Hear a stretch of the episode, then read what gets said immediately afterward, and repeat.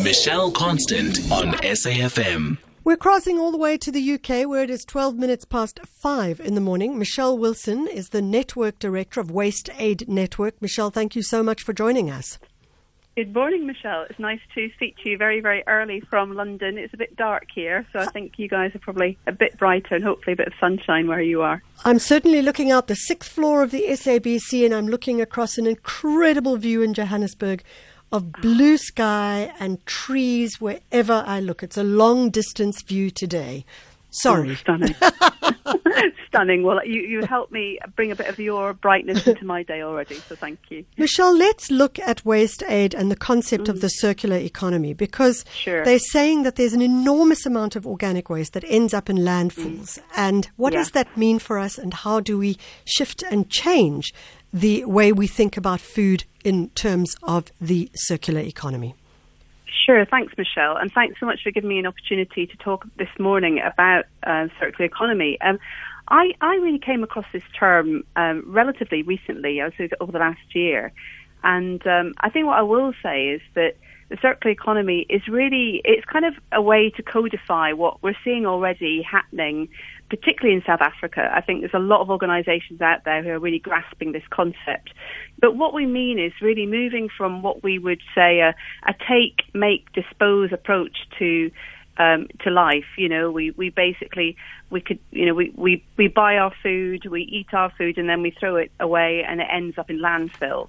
And that that waste represents a massive resource, you know, so it's a valuable secondary resource that could actually be recovered, could be used in all sorts of things from, you know, food, food waste could go into uh, fertilizer, it could go into biogas. And we've got some great stories, you know, companies like Nosh Kitchen who recover what would be surplus food at the farm gate and you know, repurpose that and make it into meals for the community. Um, so the African Recyclers Organisation, you know, they often get food from Nosh that would normally end up in landfill. And this food, I think, at the moment is represents about 14% of, um, you know, waste that goes to landfill at the moment, which is, you know, it represents, um, uh, you know, a, valuable resource. It represents, uh, you know, something which otherwise would, would go to landfill, it, you know, it is a waste and waste is inefficient. So uh, really the circular economy is all about recovery and reuse of waste. There's three principles. It's designing out waste and pollution from the very beginning, sort of recognizing that waste is inefficient. And then it's about keeping products, materials in use. Um, so that's plastics, paper, but also, you know, organic materials. And with organics, you know, returning those organics back to uh, back to its natural state. So yeah a lot of it is common sense. I think that's what struck me. You know, it's really common sense when you look at this, but it's often because we we you know we don't we're quite disconnected from our waste. You know, we put it out in our trash bin, then we don't see it again.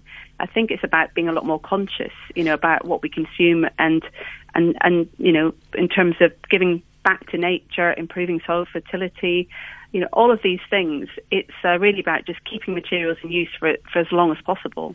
So, so before we go into what's going on in South Africa, and certainly mm. you've mentioned the Nosh Food Rescue, we look at the African recyclers, and there are a mm. diversity of people and organizations who really are focusing on this idea of, um, mm. as you say, recycling. But I'm, I'm interested in this idea of, as you say, in the circular economy where we have, we originally always had the take, make and dispose. I love that. Right.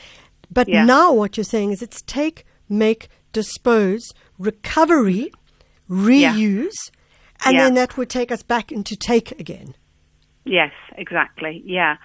And I, I think it's interesting that somewhere along the line uh, that we had this idea that when we consume something and we throw it away, that the state becomes responsible for that that waste.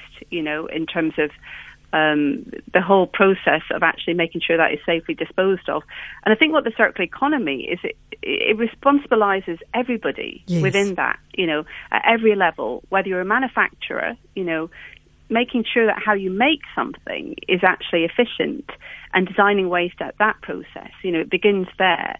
then I mean I think white goods are a great example. I mean I'm I'm a little bit older probably than maybe some of your listeners, but uh, you know I remember renting uh, renting TVs rather than buying you know uh, buying something and then throwing it away. That you know that there's a massive opportunity in terms of renting white goods and then returning that back to the manufacturer and getting a new one, and then the manufacturer taking the parts out of that old machine to yeah. repurpose those.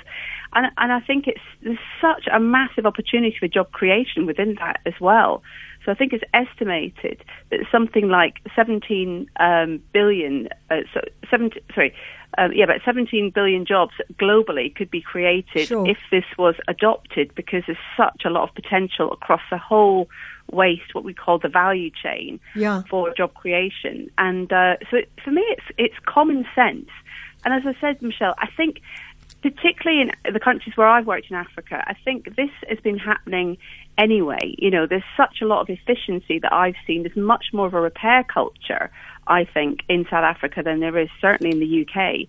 So it's not to say this isn't already happening. I think the circular economy is a useful framework to describe to people what yeah. you mean by keeping things in use and trying to change that mindset. So, but I, I, I would say hats off to South Africa. You know, this project that I'm running is working in Vietnam, India, as well as South Africa, and I think South Africa has got the most advanced sort of uh, policies, legislation, which is really incentivizing this behavior. So I think there's a lot of positive things going on, but it's really about making this business as usual. You know, it's actually the right thing to do for the environment, for jobs, for health, you know, across the board. And um, I think, yeah, we'll be hearing a lot more about it over, the, over the next few years. So on the 26th of March, there's going to be this event in Midrand in right. Johannesburg. Yeah. And it's yeah. going to focus on um, different aspects of this with regards mm. to the um, circular economy network. Just briefly mm. tell us what people can expect.